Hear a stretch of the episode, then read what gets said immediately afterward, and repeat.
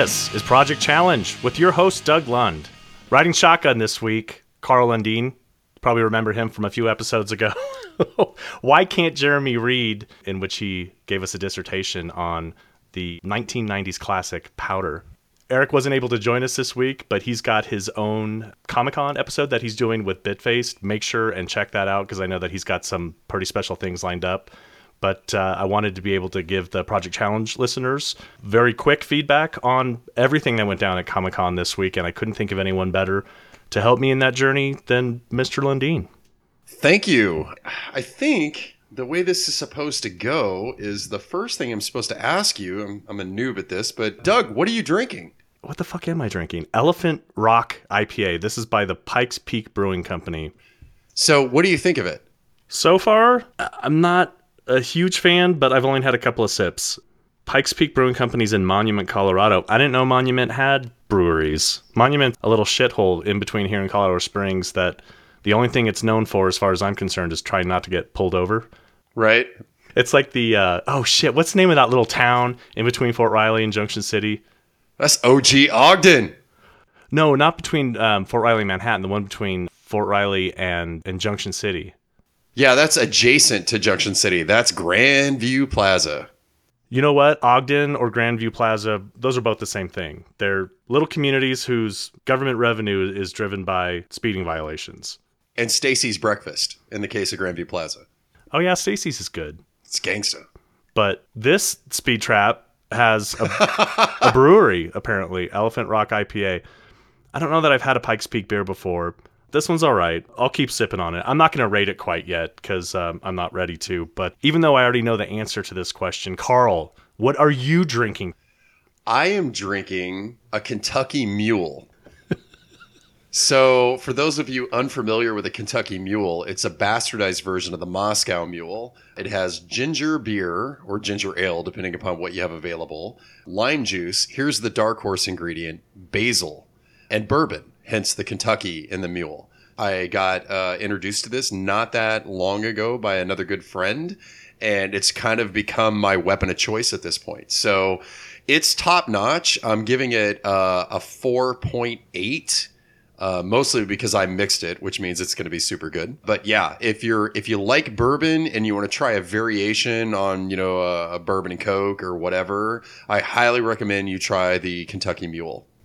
I don't want to go too far down the rabbit hole on on the drinks this evening, but you said I don't necessarily know that I like this. I'm gonna give it a couple more sips and then uh, I'll let you know. So, do you find that when you drink beer? That you can start drinking it and halfway through you like it better than you liked it on the first sip? Yes, absolutely. Really? Okay. I drink really bitter beer so it tastes different three sips in and 12 sips in. It does. It takes me a while to, for my, I guess, my palate to adjust to the potency. With beer, I'm a one and done. Like I, I try it, I either like it or I don't. So that's that's interesting to me that it actually sort of settles on your taste buds as you work your way into it. So interesting.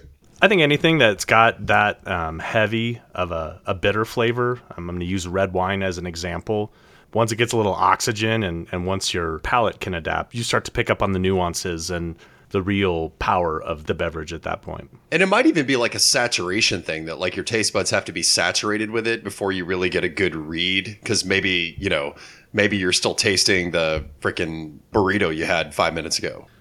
I will say I do like it. I'm about halfway through this first can. Um, it, it's all right. It, it's not the best IPA I've ever had, but for a a highway shithole. It's not terrible. Enough about drinks, though. We've got a long list of cool geek shit to talk about. We got a lot of great shit at Comic Con. One of my favorite trailers, and I did not expect this, was Thor Ragnarok. This movie drops in theaters November 3rd. Let's start with Thor. Sure. I am tentatively excited about this. I think that they did something very clever with this movie that came out of nowhere. Uh, I think they may see great gains from this. If you really go back and watch the trailer, it's basically a road trip buddy comedy. Sure. You've got Thor and uh, the Incredible Hulk on a road trip. I think it looks great. Um, you know, there's there's a couple of uh, of funny things that I saw along the way. Like, um, I, I love the fact that uh, the Hulk has obviously been given some degree of intelligence at this point by way of some of the dialogue scenes. My theory is that they gave him some of the Alzheimer's medicine from the Planet of the Apes, but we'll have to see. you know, he he.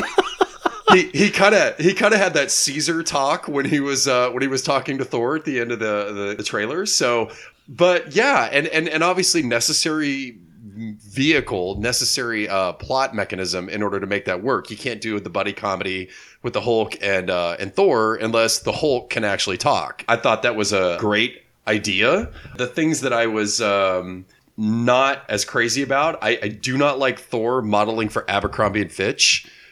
I think Thor's supposed to have long hair. I don't like the the short haired Thor. Cate is obviously as creepy as ever in her role, but she's also like creepy hot, which I've never quite been able to reconcile. But she looks like she was a top notch choice for for the villain. The other big thing that I saw in the uh, in the trailer that I thought was very interesting that there is a fight sequence that goes down between the Hulk and Fenris, which is the the wolf that, as I understand it correctly, is actually the child of Loki by way of traditional Norse mythology.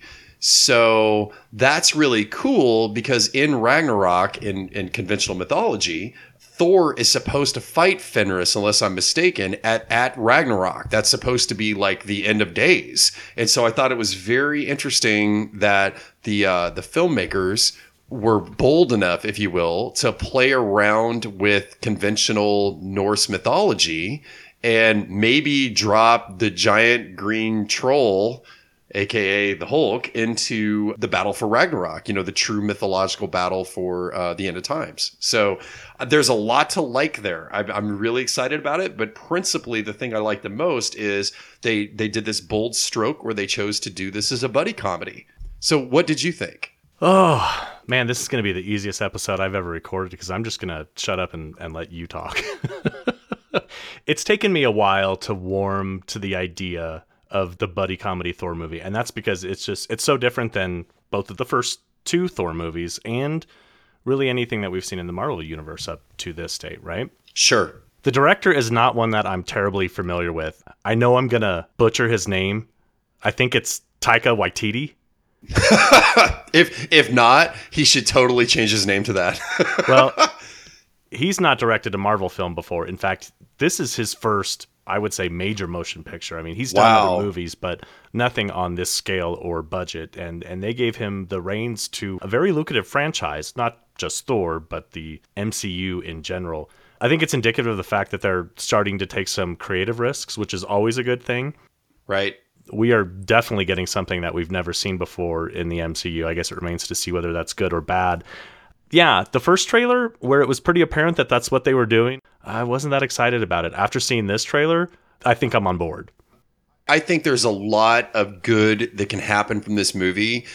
I, I think the main thing though, and and and again, not to take anything away from the value of what I think they're putting together with this film, but it, in some respects, the next little bit of Marvel runway, the number one mission has to be don't fuck anything up before Infinity Wars, right? Like like that has to be the thing.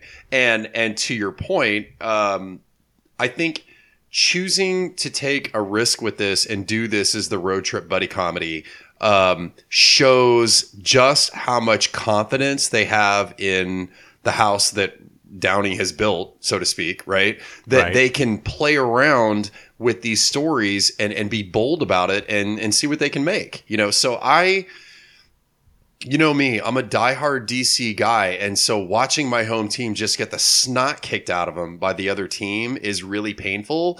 But at the same time, when you see a team show up and execute like Marvel does, uh, you, you you can't help but be impressed with what they're doing. So you know, I I think this is great. I I really think we're going to see good things from the Thor film.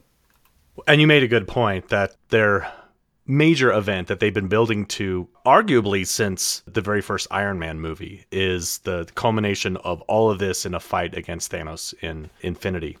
Not only are we getting Thor in November, but Black Panther drops in between now and the next Avengers flick. Right That's also one that it looks like they're taking some pretty different directions with. And I know you didn't have a chance to prep for this one, but did you have any thoughts on that one? I do actually. I'm glad you brought this up. I don't want to soapbox this one, but I, but I think there's something to be said here. We're going to talk about Wonder Woman in just a little bit, but there's something that is relevant in looking at Wonder Woman in the same thread as Black Panther, and that there was a test that took place with Wonder Woman. Can we do a female lead superhero film and have it bank and have it deliver to everybody's expectations? And clearly, Wonder Woman delivered in spades. So that's awesome, right? Well, on that same note, we have a very similar thing with Black Panther in that, you know, we are clearly going to do an African slash African American centric storyline here because all of the, the the major significant leads are obviously African and or African American depending, right? And that again is a financial risk for a studio that's delivering a film like this, right? It looks great. I think that uh, we're going to find that the genre of making these superhero films will break down the traditional marketing models of yeah dudes don't go see movies with women as leads. And i think you're going to see that same thing on this side that you know this traditionally you know suburban middle class white kid audience that's a superhero audience uh, is going to show up and see an African American lead in a superhero film, and they're going to like it, and it's going to be something that they're going to come back for for multiple deliveries across the different Marvel titles. And I think that's awesome. You know uh, that this genre, in some ways, is breaking barriers in the area of marketability of women in film and marketability of African Americans in films. They're they're breaking walls that other genres haven't done. That's huge that is a big deal. If this is a, a vehicle that ends up making a lot of money, and it will because it, it's a Marvel picture, that is going to send a message to the power holders, the money holders in not only in the entertainment industry, but all industries that there's a way to make this successful. There's a way to put all the creative power because I, think in addition to the cast, the, the director and there's a number of the producers are all people of color and 98% of the cast with the exception of pasty ass Martin Freeman. Right. We had to throw a hobbit in. that fool translucent. SPF 2. I think you're right. I, think if this is something that turns out to be successful, it, it's going to lead to opportunities that, that don't exist today. So that is pretty cool. It's right. kind of sad that it takes something like this to get people there, but you don't argue with the agent of change, right? It just serves its purpose. Right. So that's where I'm at on this. You know, you saw that same thing, for instance, with Luke Cage, that you told a story that was an African American story about Harlem. And you you pulled in a, a diverse audience that enjoyed this story, and you didn't uh, it was not whitewashed. It was a story that, that centered on this Harlem community, and it was a story about the African American experience, albeit science, science fiction, of course, but still, it was an African American experience story, and it was fantastic. And uh, and I I'm I'm hoping that they looked at what worked so well in Luke Cage, and they're going to use that to kind of advance that that uh, that position within their their title set. So I really am excited about Black Panther. Just if for no other reason for that, like I want to see it succeed for that reason alone. I am going to be jumping around here a little bit, and I apologize in advance. Um, I think it makes sense to talk about Infinity War before we move on to Justice League. The trailer became very difficult to find very quickly because, of, of course, it was filmed without Marvel's consent on cell phones, and they've been sending takedown notices to every video hosting site Dun dun dun dun. I was able to see it. I know that after days of searching, you have not been able to track down Infinity War. Let's start there with the fact that Marvel, with this film in particular, because we got Thor almost instantly, along with the people in the H Hall or whatever that they were doing the Thor panel in. Marvel has a history of dropping huge trailers at Comic Con and then sometimes they release them a couple weeks later. Sometimes they don't release them at all. I approach this uh, this question from a couple of different perspectives. Right there's there's the fan in me that's eager to see the trailer. Uh, there's also the media savvy business person that is looking for the angle and, trying to understand the value of creating scarcity from something like that. And uh, and it doesn't it doesn't track for me. Like it just doesn't make any sense because y- yes, did you try to create an exclusive experience for people at Comic Con? Sure, I get that. That's fine. But uh, but at the same time, those people at Comic Con make up you know point zero zero zero zero zero one percent of the people that you're hoping to reach for ticket sales for these movies. So you've got this 900 pound gorilla of a promotions machine just by way of the the name Comic Con like you've generated so much buzz around this thing that people are losing their minds to see your content and to choose to not show it just doesn't make any sense to me. I mean, my god, you know, consider for a moment if 60 seconds after they show that trailer at Comic-Con, if Marvel said, "Hey man, you can watch this trailer for a dollar."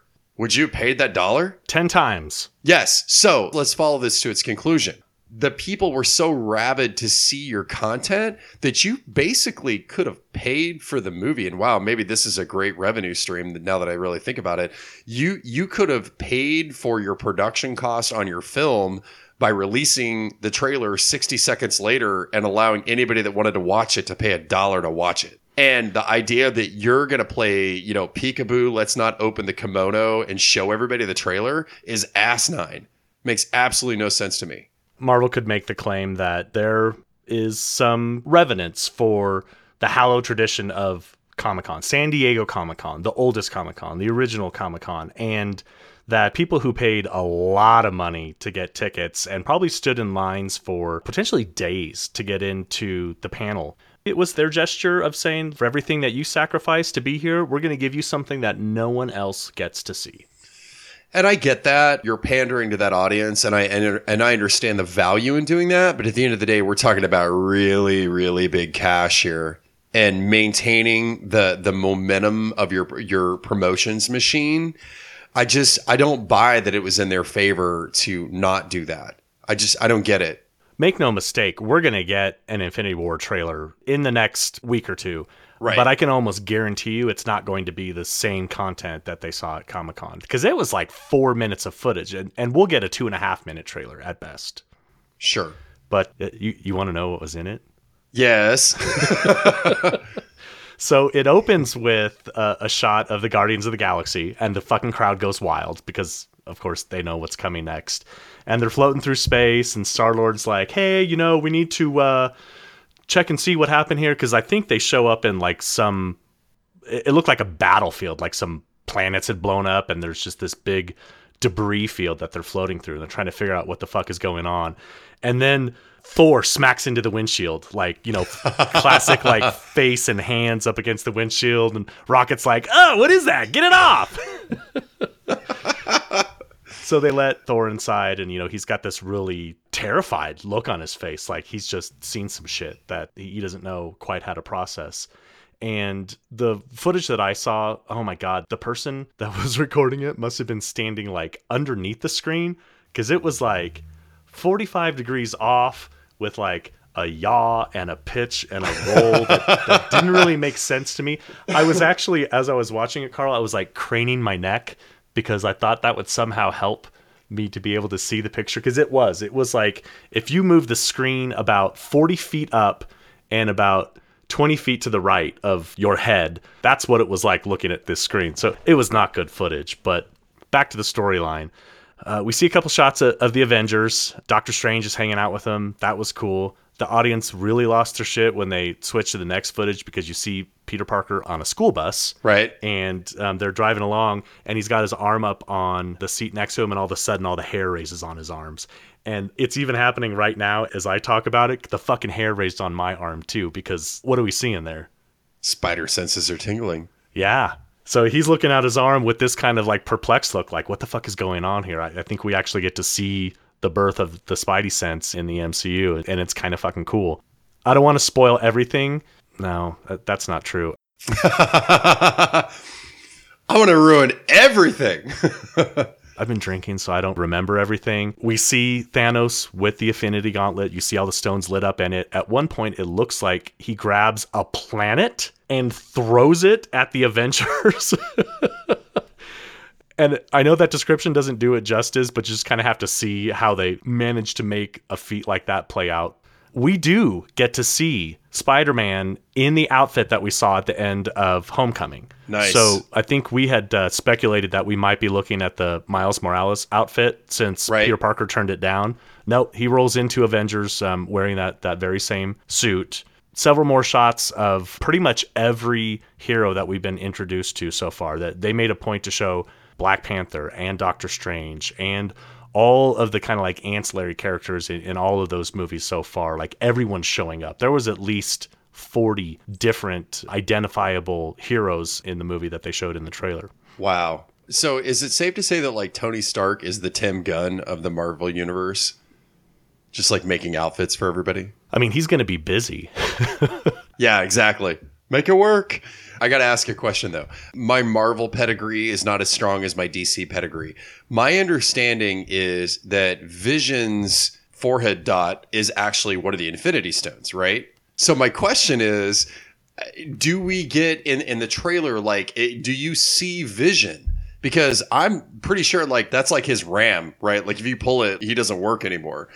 I think that's the Mind Stone. He absolutely ends up with it somehow. I don't know if it comes at the expense of Vision's bling or his whole head or his life. I don't know. But uh, we know he ends up with all of them. It's going to come at some kind of cost to the Vision. So maybe we've divined something in the the plot here, you know, that Vision has to be at risk to tell this story because otherwise you can't put the Infinity Gauntlet together.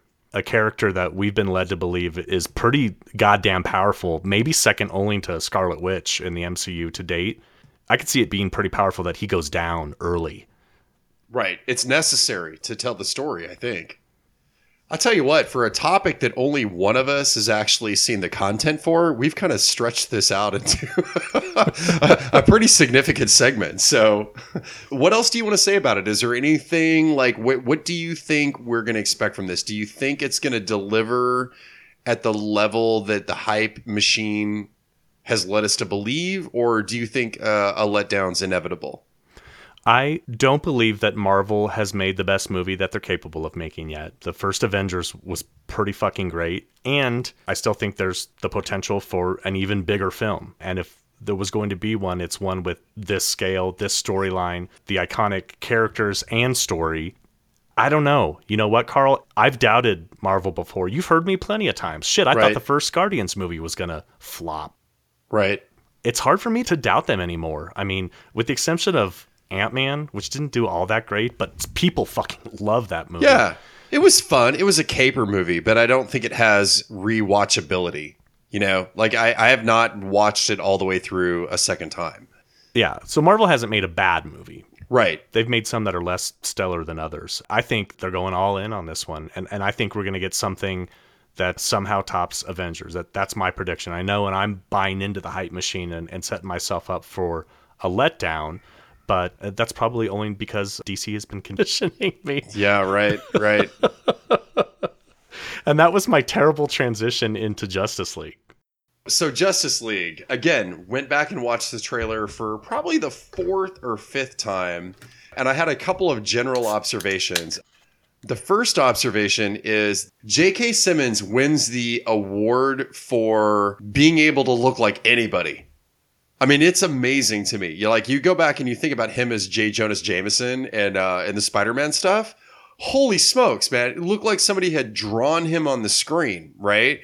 Amazing, and and you would have never thought that the same guy that you made look like J. Jonah Jameson is going to work as Commissioner Gordon. But man, the the little bit of shtick that they do between Batman and and uh, and Gordon, and then of course the tail end with Flash and Gordon is just absolutely fantastic. I, I loved it. Um, I thought it was really cool. I don't really feel like we learned anything new. I think that it was uh, uh, pacing wise a really good put together of your content. I can definitely see Joss Whedon's hand in in this Sure. um, you know, twenty five million dollars worth of reshoots to to to get this film where he wanted it to be. Let's you- talk about that. Yeah, sure, sure. Because that was Uh, news, what, uh, uh, probably a week ahead of Comic Con was when that really was newsworthy is that uh, he'd gone back. I read the word extensive in several different articles, extensive reshoots. I think that there's a couple of aspects to that. Uh, one could be the most straightforward one, which is he didn't like what he saw overall, and that it, that there were just a lot of corrections that needed to be made. Um, I think a, a a a slighter or a defter permutation of that might be that he just saw too much of Zack Snyder's fingerprints all over it, and he didn't he didn't want to be doing cleanup for Zack Snyder. He wanted it to feel like his work, um, which I completely respect on, on his part as an artist and as a director. That's totally cool. I think it's huge that Warner Brothers was willing to greenlight $25 million worth of additional production cost on the film. So the question there is, did uh, did Joss come forward with some ideas that were so freaking fantastic that they're like, yeah, dude, here's the cash? Or did Snyder turn in a stinker that was so bad that it was a necessary evil? You know, we, we talked before in, in, in my previous uh, episode with you guys about Snyder and, um, you know, the, the terrible, terrible, unfortunate things that happened in his personal life and uh, and and I think it was great that he stepped away so he could you know deal with his family and and and and take care of things on that front. I, I feel awful about the fact that in a weird way the the fans benefited from that. Uh, it feels terrible to even say that out loud, but you know, getting somebody else with a fresh perspective in, regardless of the terrible circumstances that it took place in, are, are probably good to get the film where it needed to be. So you and I are both hardcore Buffy fans. We have a great deal of uh, of trust in Joss Whedon, so I'm grateful that he was willing to step in in, in those unfortunate circumstances to hopefully, you know, right the ship. Everyone who even has a, a passing interest in, in comic book or action movies has an immense amount of respect for what Joss was able to do with the Avengers franchise. I mean, he is responsible for the largest grossing Marvel movie, the first Avengers movie.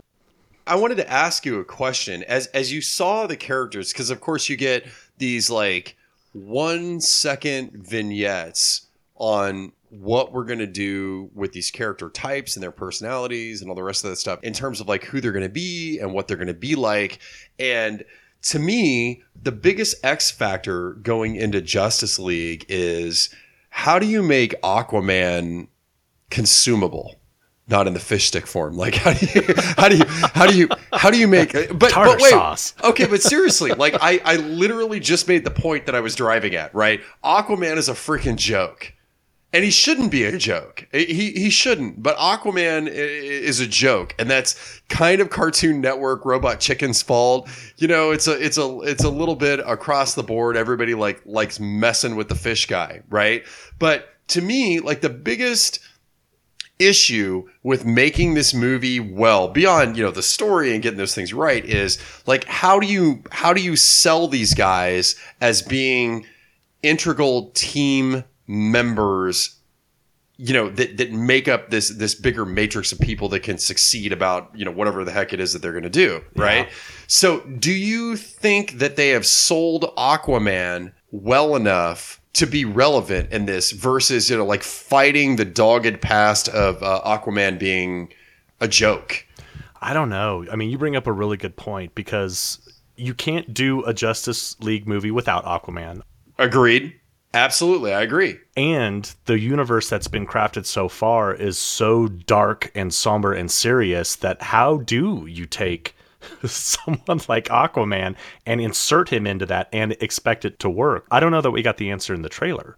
no I think that that's pending until we get to see the movie in its entirety. But I will say that visually, I really like what they did with Aquaman. right The fact that he is uh, godlike in powers, I think, is probably working in his character's favor in this iteration. sure Because it doesn't look like he can just mind control some fish. That motherfucker appears pretty damn immortal, like on the Wonder Woman level. Right. And I really like that. And and on that note, you know, I think that one of the most interesting steps that was taken in this storyline is in putting Batman in this role of baseball team manager.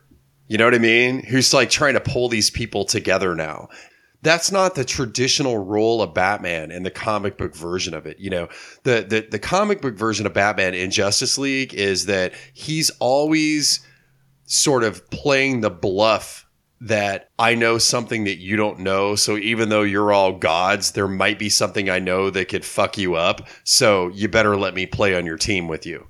You know, like that that's always been his shtick, so to speak, right? Right. And there's a subtle shift, in my opinion, in the way they're positioning Batman and all this to be more of that team manager.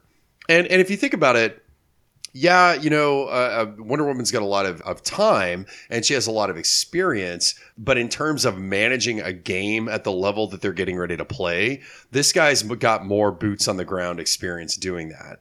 And I like that as soon as they decided to go with a Frank Miller Dark Knight Returns type Batman story, we saw shades of that all over the place. Oh, yeah, right. We've got an older, seasoned Batman. They make a point to pepper in the history there, and there's even a reference in the trailer. Wind up penguins. Uh, I love the portrayal of Alfred too, as a side note there, but it makes sense that we're looking at a Batman that's learned some lessons and has come to the conclusion that uh, facing a threat which he knows he's not equipped to deal with, that that motherfucker's going to have to learn to get along with others in the sandbox pretty fucking quickly. Okay, so I have one last Justice League question, and then we can move on.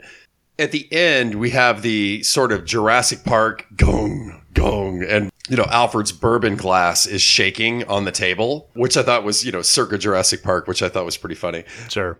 And as a total side note, I love the fact that Alfred drinks bourbon. So, who is the guy that shows up? Do you think it is as disappointing of a tease as just turning out to be Superman, or do you think we've got a dark horse that's going to show up?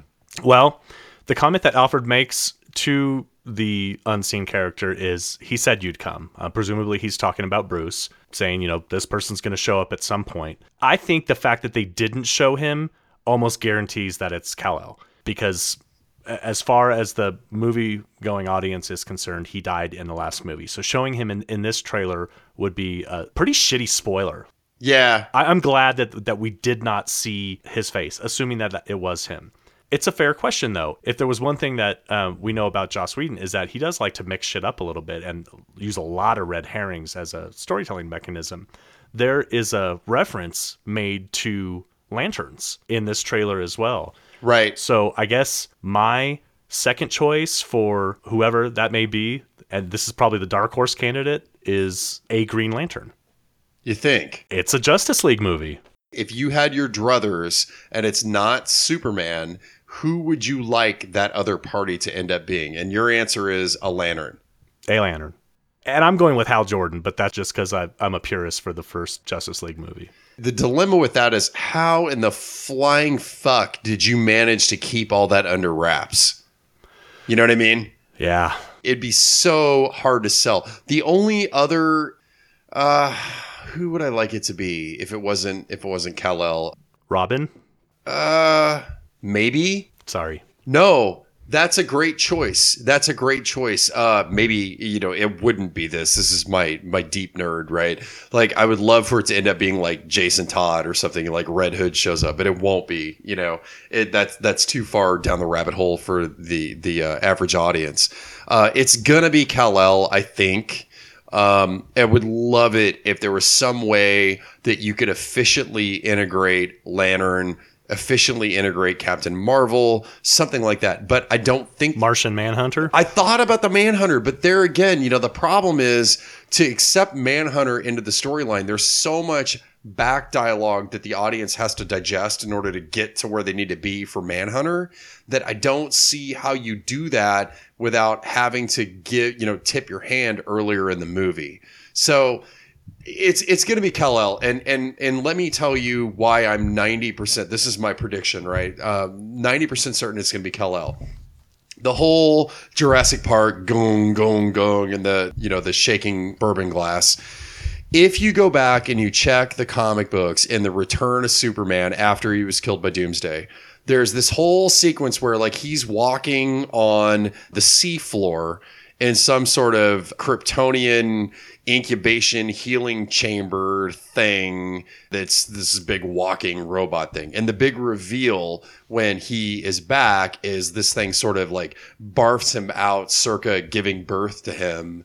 Uh, and ta-da, Superman's back, and that's where you first see him in the black suit and the long hair and the beard and everything else unfortunately, like I think it'd be awesome to to like throw a curveball, but I think that that's what we're going to see is that he's back circa this sequence in the Return of Superman in the comic books. So, if you accept that, and I do for the reasons we've already discussed, again, Alfred says he said you'd come. Right. That implies that Bruce has some knowledge that Kal-El wasn't really dead to begin with. So perhaps we're going to find out that Cadmus was involved and stole the body or some something, you know. That's my prediction. I, I don't know. That that seems to me to be a relatively easy little hitch to to fix in storytelling because, you know, let's be honest, you know, for the most part people treat Batman like Santa Claus, you know, he knows everything, he's always watching. So that can be easily by way of plot mechanism just like explained away that he knew something about it ultimately, I would love it if we were completely just hit out of the blue with something different. Totally different, you know, Power Girls, something. But it, it just won't happen because if there's any lesson that they learned in DC post uh, Green Lantern is, you know, the Green Lantern movie is that you cannot accept your your audience that's still generally dipping their toes in all the subject area the, the mainstay audience, not the comic book nerd audience, but the general ticket buying audience is they can't go that deep on a story on a material that they're unfamiliar with. You know what I mean? So I don't see them being able to throw a Black Adam, a Captain Marvel, uh, a Martian Manhunter because y- there's so much backstory you have to give in order to introduce them logically into the storyline that the audience just will go, "Nope, I'm I'm out. I don't get it. I don't I don't. We just went sideways." So I think it will ultimately be Superman. So, you know, that's my prediction. And it's a good one. It's almost certainly the right one. We've talked a lot about what's going to be hitting the big screen in the next several months. Uh, we also got a pretty good taste at Comic Con of what to expect on the TV slate starting next month with the Defenders and then stretching well in, into into 2018. Right. I don't know that we saw anything really new regarding the Defenders in the clips that they released. Uh, really, this was, uh, I think, a, a, deeper dive into the fact that uh, Sigourney is our villain. We did get to see some Elektra, which I don't think we'd seen up to this point. No. No Punisher, which I was kind of disappointed with.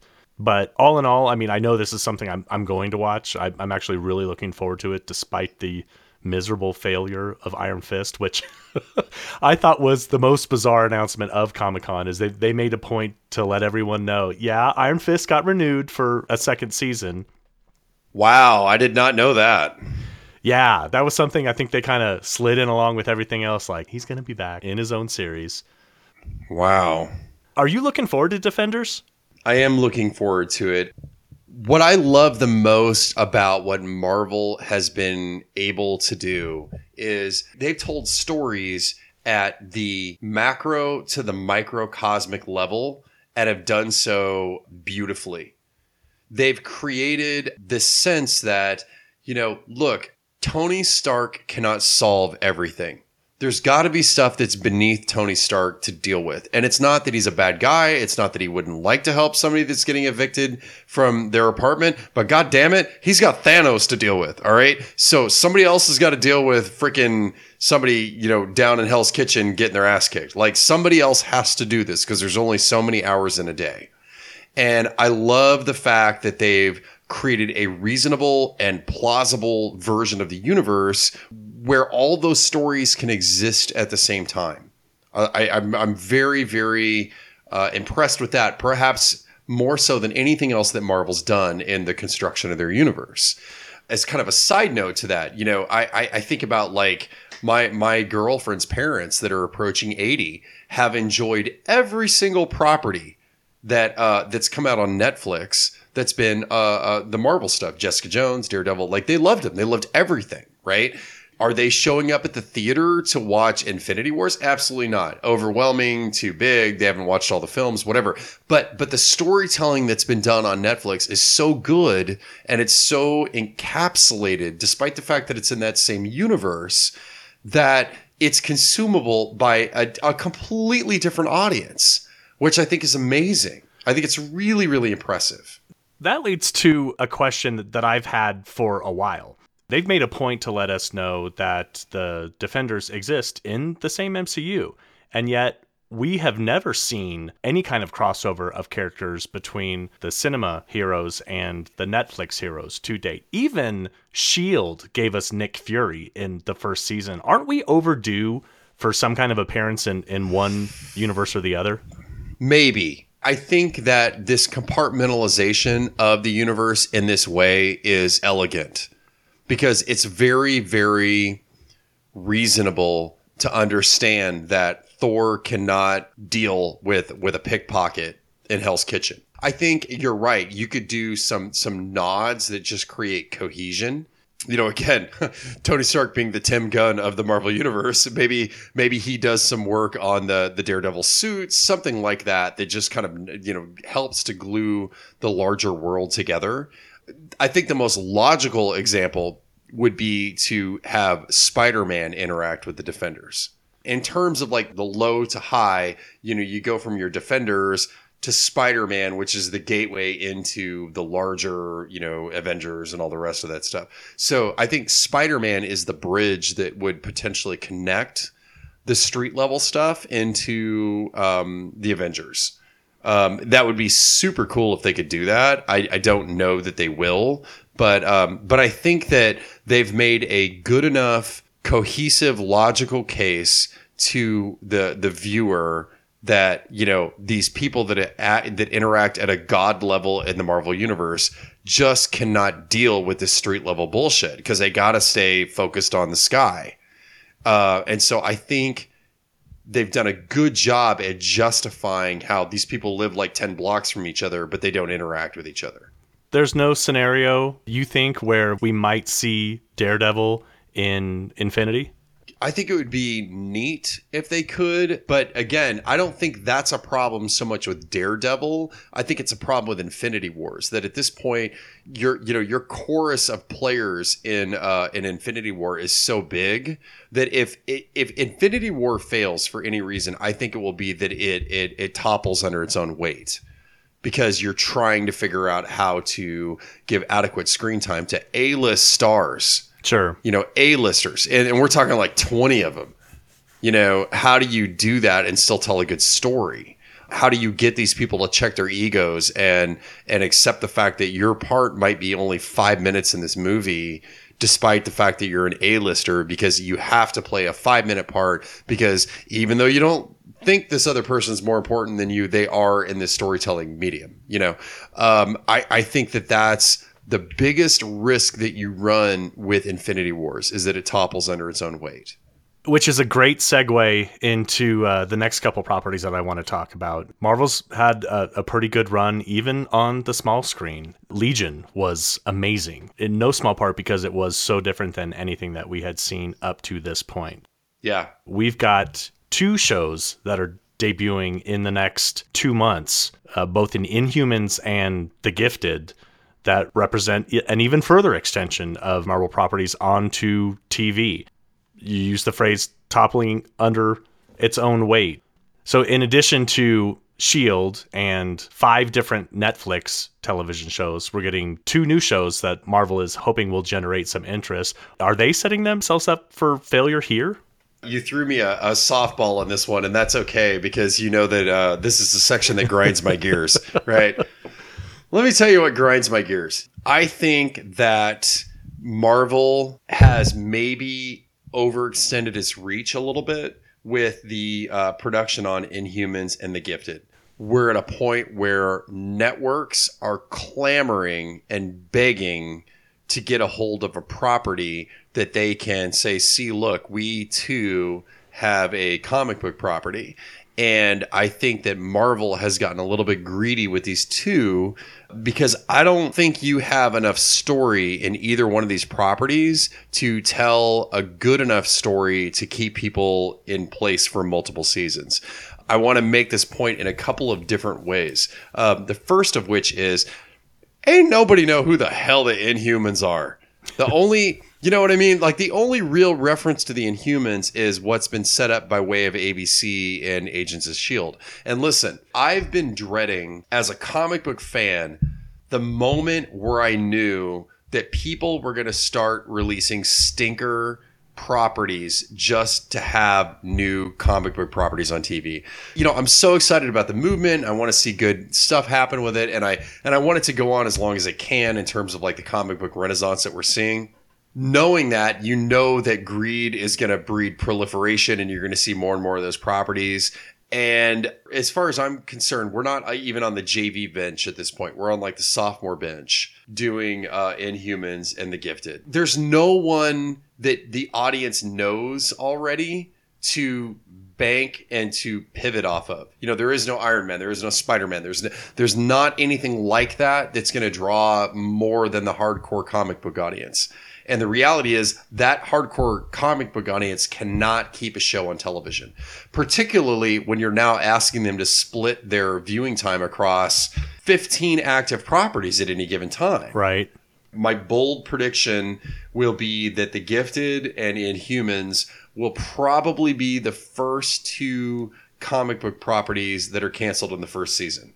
I don't know that I'm going to disagree with you. I'm looking through the cast of characters uh, for Inhumans: Black Bolt, Medusa, Karnak, Maximus. I don't recognize any of this shit. And, and granted, I, I'm not a Marvel fan, but I ran the same list by Eric, who is a Marvel fan, and he recognized maybe one or two of them. So, right, that literally scraping the bottom of the barrel at this point, and that's not the recipe for a successful television show what's happened with all these comic book properties, and this is true for DC and Marvel, both, is that they are drawing on a glut of great material that, that goes back as much as uh, you know 35 years in some cases. And so like they're looking at this as like this bottomless barrel of content and i got news. The the barrel is not bottomless and I think for Marvel, on the front of trying to do television mutant centric stuff, because let's be honest, I mean, Inhumans are mutants by another name, you know? Because they can't legally call them mutants. That's the real problem. Is they're stepping on their drugs, right? Like they're they're trying to figure out a way to get away with turning out more stuff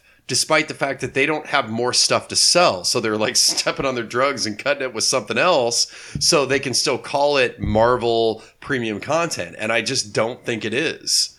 And on that note, we're going to shift away from comic books because even though it was Comic Con, we got a taste of a lot of other interesting properties. Let's get away from uh, comics for a little bit and talk about some of the other stuff that we saw. Starting with one that I am now even more excited about than ever Star Trek Discovery, which we get in two months. I have great expectations. Star Trek went into incubation post Enterprise. You know, they they realized very judiciously that they'd gone back to the well too many times, and it was time to let Star Trek sit on the shelf for a little bit. Obviously, by way of like 2009, we started seeing new movies, but in terms of TV property, they realized – you know, they'd had a great run and that it was time to let it sit for a bit. And I am absolutely floored by what I am seeing in, in, in the trailer content and what I'm reading online about Star Trek Discovery.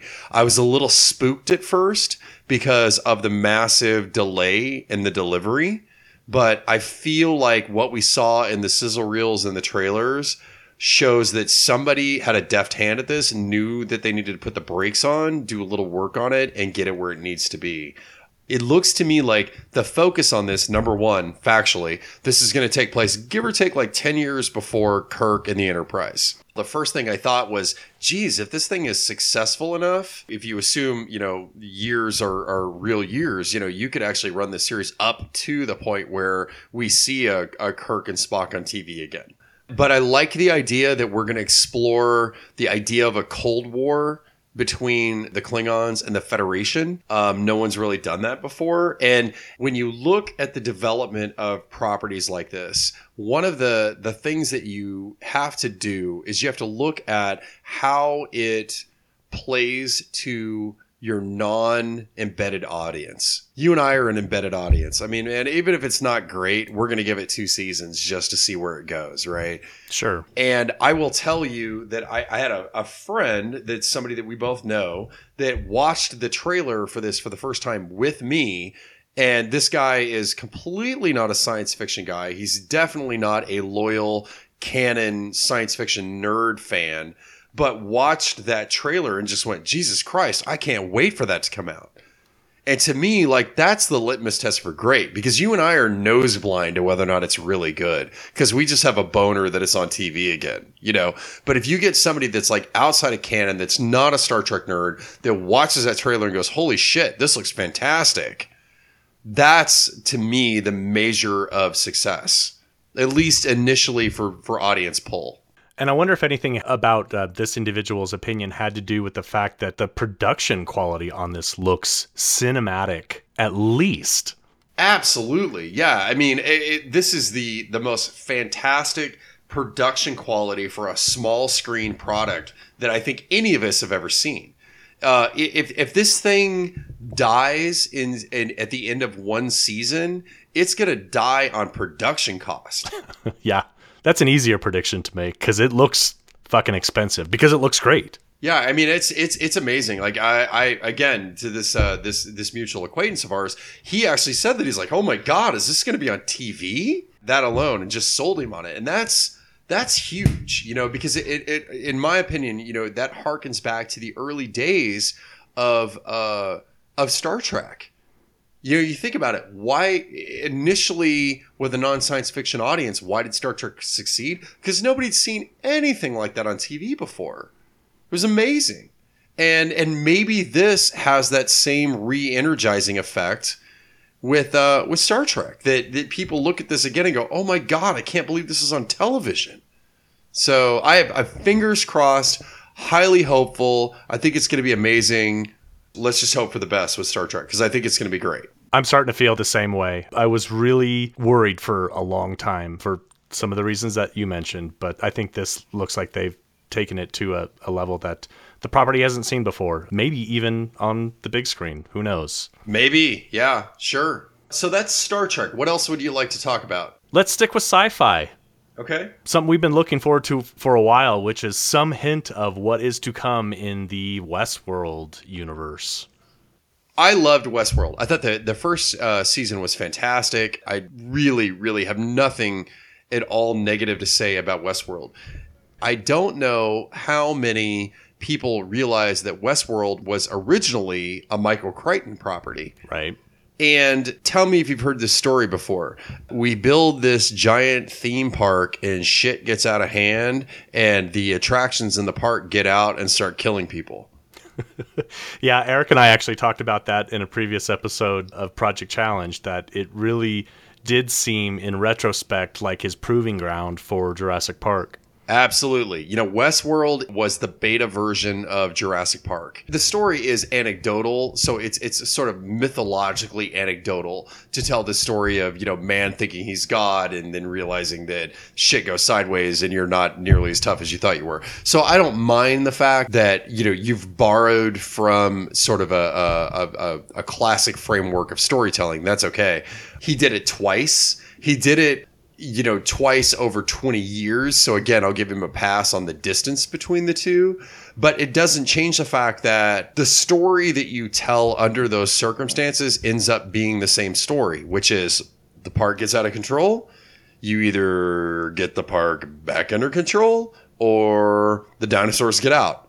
Like it's one or the other. You know, there there's no other version of it. You know, you either kill all the dinosaurs, get them back on leashes, or you accept the fact that the dinosaurs got out of the park. So I'm struggling with how, as a Crichton fan, you can do a Westworld second season where in the back of my mind, I'm not just seeing Jurassic Park. Thoughts?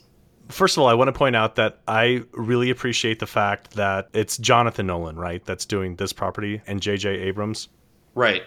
I like the fact that we got a little taste, but that we didn't get anything that was any kind of indication of a storyline other than the machines are, are on the hunt, the robots are rolling around killing people. We saw Dolores on horseback picking off what are presumably humans with a shotgun. Yes. That was pretty fucking cool.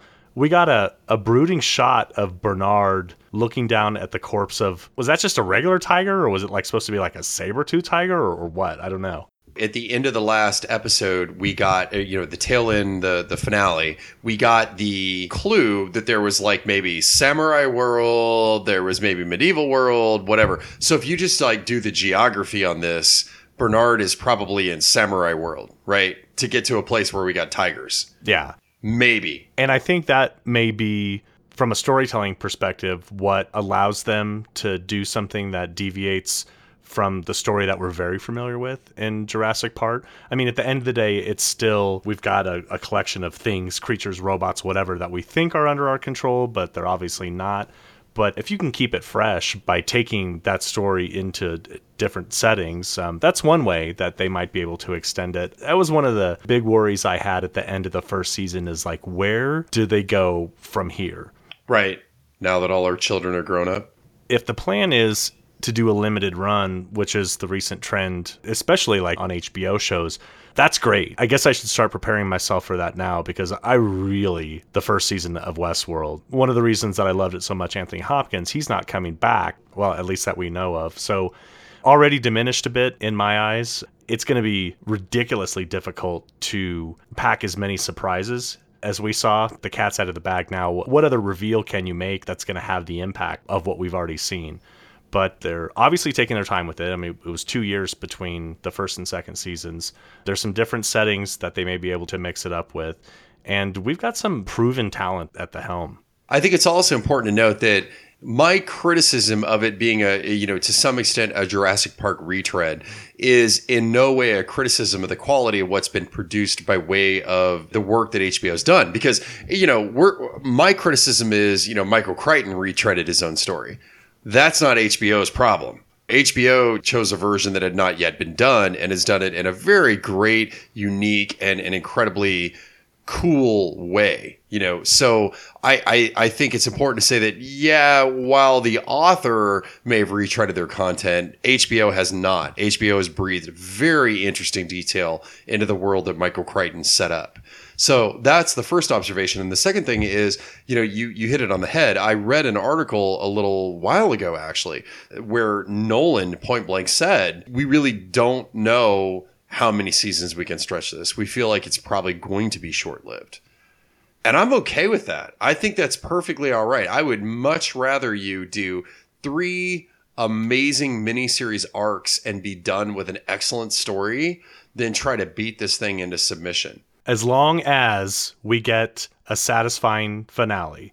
Because, god damn it, Penny Dreadful broke my fucking heart. I knew where you were going with that. I, I was so sad, sad, sad, and disappointed with where Penny Dreadful ended. It was awful. And in contrast to that, I know a lot of people didn't appreciate it. I really liked the finale of The Leftovers. Uh, uh man, I don't know. We could do a whole episode that is just how did you feel about how things ended? Because I have a lot of thoughts on on on how leftovers ended, and this is not the right time to go into those. But yeah, I think leftovers is an example of how you end a show after a reasonably short run. You tell a good story, you tie up loose ends, um, and you don't overstay your welcome. Right. This next property that we're going to talk about, I think maybe has started to grow a little long in the tooth. And I love the show, but in the five minutes of the Walking Dead season eight footage that we got, I can't tell you that I got really excited about anything at any point. This is the one that I did not make it to. So we're going to switch roles here for just a second. And I'm, and I'm going to ask you questions and I want to see where you end on this one. Do you feel like they can continue to tell new stories in this space? Or do you think it's at a point where we're just retreading, we're trying to survive? I'll tell you this: um, we are getting dangerously close to the point that Game of Thrones reached last season, where the television content has caught up to and will soon exceed the source material. Right. Kirkman is still actively writing The Walking Dead, and they're great, but Negan is the biggest and best thing to have ever happened in The Walking Dead. By far, sure. To my knowledge, there hasn't been anyone since, although admittedly, I haven't read the last few issues. But I think they've got maybe, if they do another season after this one, because I, I'm starting to think that this may be the last one, but they've got maybe one more season of storytelling that they can do before they are straying into uh, original territory. And obviously, Kirkman works on the show, so he can let them know, like R.R. Martin does for Game of Thrones. But um, the question is, is like, do we really want that? now as a fan, I want one badass season where it leads up to the ultimate fight with Negan and then they throw down and instead of capturing him and, and keeping him like they do in the comic book, he gets killed and then they draw it to a conclusion. I've been having a problem with this for a while with Walking Dead. I feel like the right answer to this question of like, geez, how do we survive is you move to Long Island and you blow the bridge you know, you go to South Carolina, you find an island off the coast of South Carolina, Hilton Head, something like that, right? You sail there and we ain't got no problems anymore. So I, I feel like at some point, the storytelling exigence has started to outweigh the common sense of how people would legitimately seek to survive in these circumstances because there's easier paths that one can take. Right. You know, you you you know, you load up that goddamn Winnebago with gasoline and you drive to North Dakota because you know I got a sneaking suspicion that zombies don't move so good when it's negative twenty degrees. You know. you move your ass to Alaska, you know, you get your ass on an island off the coast, whatever, right? Um, because presumably in this Walking Dead world, like there's so few humans left that it's not even like you're fighting for premium property off a coast or something, you know? If there was something there that's like, hey, if we do this, this, and this, we can restore order. So the risk is worth the gamble in order to maybe save everything. Great. I can buy that as maybe a multi season arc to get us there. But if it's just, geez, we're going to survive, y'all are dumb y'all need to get on a boat and just get 10 miles off the coast and all your problems are solved. Yeah. Which obviously isn't compelling television, but then again, that's where the show is getting to with the story that they're telling now. I mean, it just it, it has lost its real addictive edge that it had for right. a good 5 or 6 seasons. Sure. The thing about Walking Dead that's always worked is that there is no real timeline, right? Like you don't you don't know are these events with the exception of Coral growing up, right? You don't have a sense of continuity of time. So is all this happening in eight months or is it happening in five years? You know, and with the exception of this kid that you're watching grow up in front of you, you could make the case that all this is taking place in five months. Right. So to that end, I'll allow you to be dumb shits for a longer number of seasons if you try to sell me on the idea that this is all taking place in like a five month period. But if we accept the idea that this is like taking place over eight years, y'all are at the bottom of the goddamn class. Seriously. I am no good with a machete and I've fired a gun three times in my life, but I know that the right answer is water. Get the hell off the coast, you know? And y'all are in Georgia. It's not that far. Yeah. The commentary on humanity that they've made really since the beginning of the show is that man is always going to be worse than these terrifying zombie creatures. But right. we're now on our fourth big baddie, and he's the best and was perfectly cast. And I love the portrayal of Negan in the show. It will not be enough to keep me watching for another two or three seasons. They have got to get this wrapped up. And so, you know, it's interesting that you say that about about, about him because again, I too love Jeffrey Dean Morgan. I think he's fantastic. I think he's uh, was was perfectly cast in this role. But the one thing that's always bothered me about Negan is there's a tremendously practical component that is largely ignored about him, which is all of your power rests in you being the boogeyman. And what happens when you get sick? Negan has never built political loyalty that protects him in the event of his physical or psychological infirmity. So Negan is portrayed as this guy that's like this genius tactician who has like set up the society, boom, boom, boom, boom, boom, and you know created all these things to to protect and do this, that, and the other, and whatever. But the one thing that he hasn't done is created a system of of genuine loyalty that protects him in the event that he gets his goddamn leg chopped off or something like that, you know? And that's the one thing that I thought the writers legitimately failed at with him as a villain is his version of power is absolutely unsustainable. I mean, he is literally one bout of pneumonia away from being completely fucked. Well, and if that's the narrative arc that they use to bring about his downfall, then it's effectively done, right?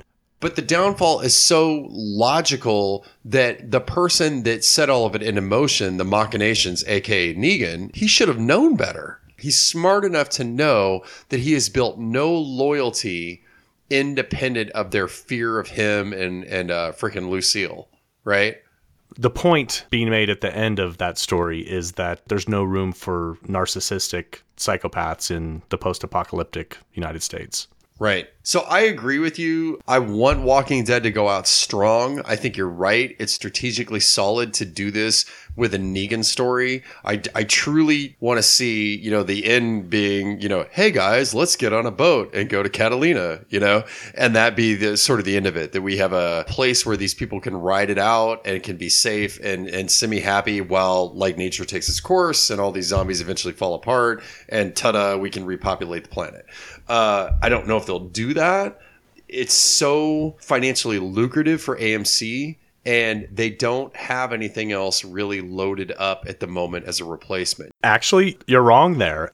Uh, This is something that really surprised me when I read that. Well, first of all, Better Call Saul is doing amazing. It actually has better ratings than Breaking Bad did. No kidding. I didn't know that. And it's because everyone who watched Breaking Bad is watching Better Call Saul and the new audience that it's managed to garner. But the number one ranked cable television show right now is The Walking Dead. The number two is Fear the Walking Dead. Which is crazy because I gave that one one season and it was okay, but it just felt like Inhumans and The Gifted. Carl, I agree with you 100%. I gave it one season and then I think I watched the first couple of the second season. Everyone I know who still watches that show says, you didn't give it enough time. Go back. It is so good. And the numbers are there to support it. well, that's good. That's a great recommendation for this show. Yeah, like the, the audience should go out and check out Fear of the Walking Dead because it just didn't get a fair shake. and lends even more credence to our suggestion that now is the time to retire the original property and throw all your creative resources into Fear the Walking Dead. Into something new. Right.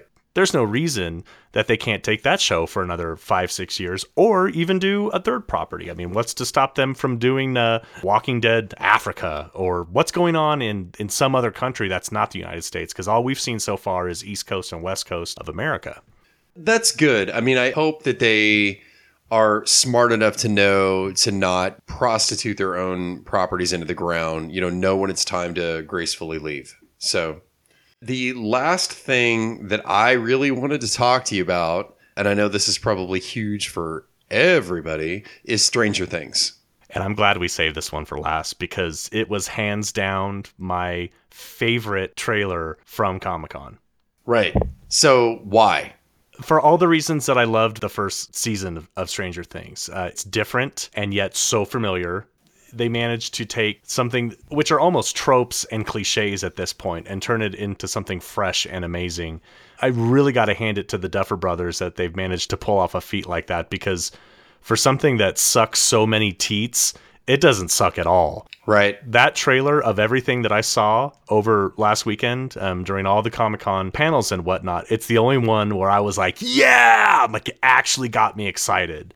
Michael Jackson as your soundtrack for this trailer, perfectly used. An iconic 80s song that is all about the gory and, and the terrifying. It starts off in an arcade, which instantly hooked me in, and then transitions to some crazy shit. We're, we're starting to see this kid who we knew there was something wrong with him at the end of the first season because he was still barfing up gigantic leeches in, in the sink. This kid's pretty fucked up, and he starts uh, seeing some crazy shit. And then right at the end, we see Eleven in the upside down, and then uh, stretch her hand through some kind of membrane into what is presumably the real world. The show's just so much fun. We spend so much time watching some of our favorite properties be serious that when you see something like this that just wants to take you on a great funhouse ride, I'm all for it. I want to take that ride. I'm really looking forward to it. And, and this drops in just a couple of months, appropriately, right around Halloween. I couldn't be more excited. Yeah. Stranger Things did a better job of distilling everything about the 80s that people loved into a single property and stylizing it in a way that was genius and capitalizing on the things that we knew were these trope content, you know, but we didn't really know it because we hadn't really put the thought into like really identifying it as such. They did a great job of seeing those things for what they were and consciously integrating those things into the show and and then as an audience member i don't know if this was the intent or if it was just me as a critic that was was thinking about it this way but realizing like the genius of oh my god think about how many of those early 80s films were like kids against the government Yeah. and thinking about like how fundamentally preposterous of a premise that is, right? But how many of those movies followed that arc that we as kids thinking that that was like a thing, like that was real, that, that you know maybe at some point kids are going to be against the government, and being able to consciously mine those resources and see those threads between all those different movies and mine it out and then create a cohesive story out of it. There's two versions of this for me. There's watching it and going, geez, this is fun to watch. And then there's the hack writer, the hack cultural critic in me that watches what they did. And I'm just floored by what somebody pulled out of thin air and accomplished with it. So I'm super excited about it. It was so dark horse. They had no idea that it was going to do what it did. And I can't wait to see what they had on page two that they didn't use in the first one that now they want to tinker with in the second one. And and I'll just like give an example of this in case the audience is like, where is he going with this? What didn't we do? We didn't do Robot Kid, right? So we didn't do Daryl. We didn't do War Games right? So we didn't do uh, computers taking things over, right? Um, that are consistent themes across those those '80s movies, you know. And I'm sure that if we sat here and thought about it for a while, we could come up with a bunch more. You know, there's these five or six that they used that were trope genius, and then there's like, what didn't they? You know, and now how can they mine those and bring those other qualities in? and the last point I want to make on this, because I'm kind of monologuing here, so sorry. It's okay. Why is the 80s so intoxicating to everybody? Why? And Carl, as you've been talking about Stranger Things, it made me realize that uh, we neglected to talk about what I consider to be one of the bigger movie reveals at Comic Con. Um, so if you don't mind hanging out a few minutes longer, Of course not. Let's go. let's talk about Ready Player One because it hits on everything that you just talked about, which starts and ends with a, a fascination with 80s pop culture. Yeah, and that's uh, this question that's been rattling around inside my head for a while now. Let's work backwards. The you know the 2000s, the aughts are disposable. You know we haven't seen anything, and I don't really think there's anything that came out of that from a pop culture perspective, movie and film, that kind of thing, that was so of note that um, that we're going to see that you know in film as nostalgia 15 years from now. I don't think it's going to be there. Um, the 90s. What? So give me your example. What do you got? Well, I know it's technically a 90s property, but I would have to say that South Park stands out for me. Okay, I will give you South Park, but that's because it's a beautiful and unique unicorn, right? But other than that, you know, you don't you don't have anything. You know, the 90s were such a serious time between the the, the music of the period. You you really had this significant hiatus of uh, of of science fiction at the time. You know, your your break points are 92, you have the second Terminator film, and then you have 99, the second Matrix film, or the first Matrix film. But other than that, it's a dead zone between there for like significant science fiction. But the 80s were just this wealth. I don't know how to explain it. You talk to kids today. I mean, I talk to my nephews who are 16, 17 years old at this point, and they are still enraptured with the 80s. And that's disproportionate because we're talking what at this point? Uh, 27, as much as 37, as much as 40 years ago. Yeah. So let's do the math on this. In 85, were you interested in music that was being produced in 1945? Not on any significant scale. I mean, there's one off examples, but Film, television? No way, man. But these kids are are watching, like you said, like Ready Player One. You know, look at the cultural references in this. Like I watched the trailer and I did a little like pause, stop, pause, stop along the way. I saw the Iron Giant. I saw Freddy Krueger. I saw an orc, presumably from Warcraft. We heard Tom Sawyer, and we saw the freaking DeLorean in a car chase. yeah. And that was just the tip of the iceberg. Yeah, that was just what I caught in watching it. You know, in slow mo. I mean, my God. To your point, the 90s and 2000s, they were not as fun as the 80s. I guess it's just that. It just wasn't as fun. It wasn't. And uh, in my mind, the 80s were really the birthplace of what I call pop culture. You can give me examples that predate that, and I will argue that they do not compare to the volume, the scope, the enjoyability, and to your point earlier, how long it has endured and persisted in its popularity. Ready Player One, as much as Stranger Things was a love letter to 80s horror, Ready Player One is a love fucking magnum opus to 80s pop culture. And it gets a little tiring at times because there's sometimes when I think like Ernest Cline just wanted to see how many like masturbatory references he could fit in. member, member. I mean, this is the Memberberry movie Yeah.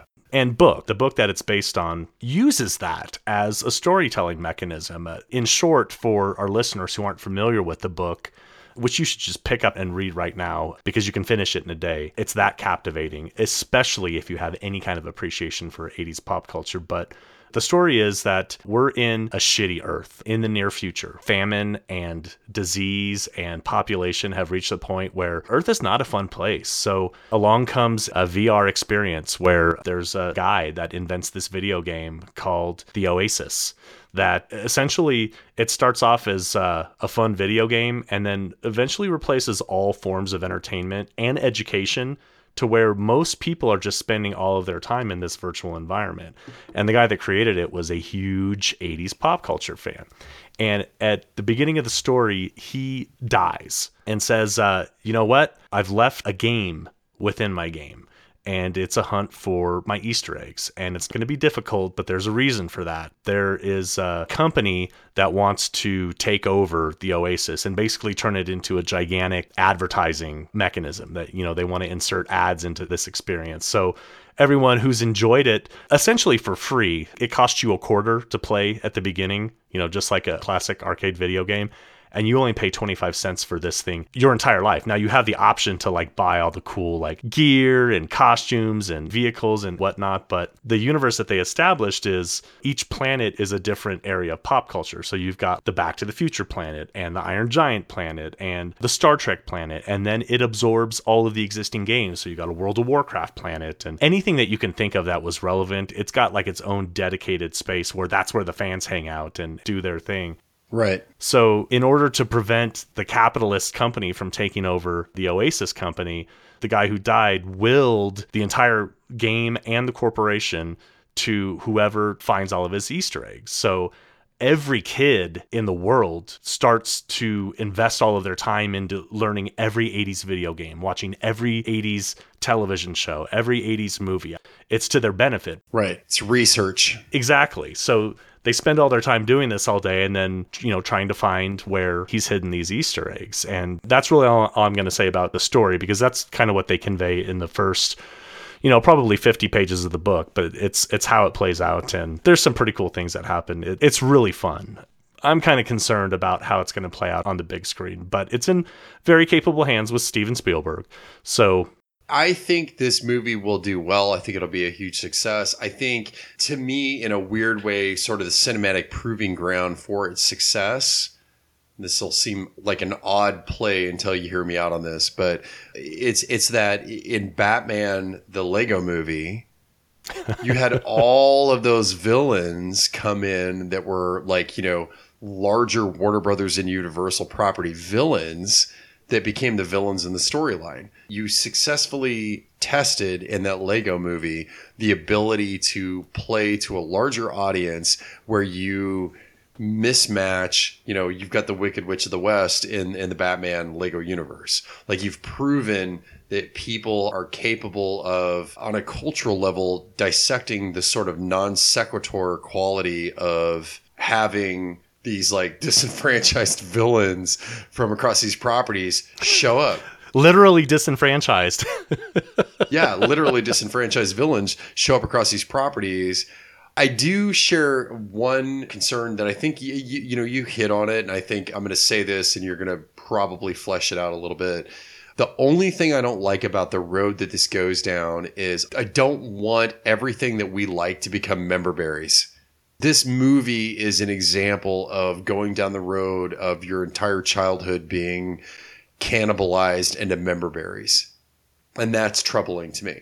There were many instances when reading the book where I felt like I was being pandered to. And he still managed to pull it off. I can't tell you why? Because I don't think he's a particularly strong writer. I think someone was going to be able to tell it once or twice and go as wide as he did with all of the references. Right. After that, everything else, you know, just becomes a, a retread of it. But it's done in such a reverent way versus an exploitative way that it still somehow manages to work. There's a lot of reasons I looked for to not like it, and I couldn't find enough.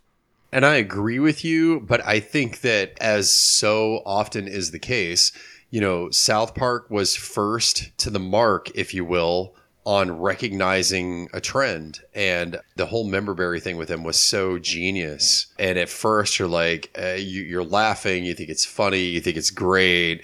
And then a little ways into it, you start realizing that, you know, they're really talking about your memories quite literally being prostituted.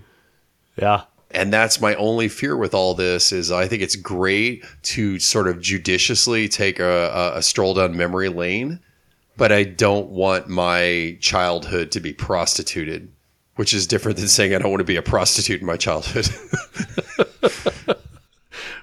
yeah, because one of those is a really bad thing.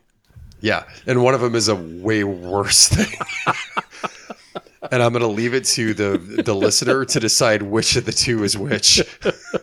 and on that note, yeah, we've got a lot of good content tonight, so we should probably get wrapped up. But uh, I really enjoyed this dialogue. I look forward to Eric's thoughts on Comic Con as well. I look forward to a lot of the feedback that we got on the Project Challenge episode tonight.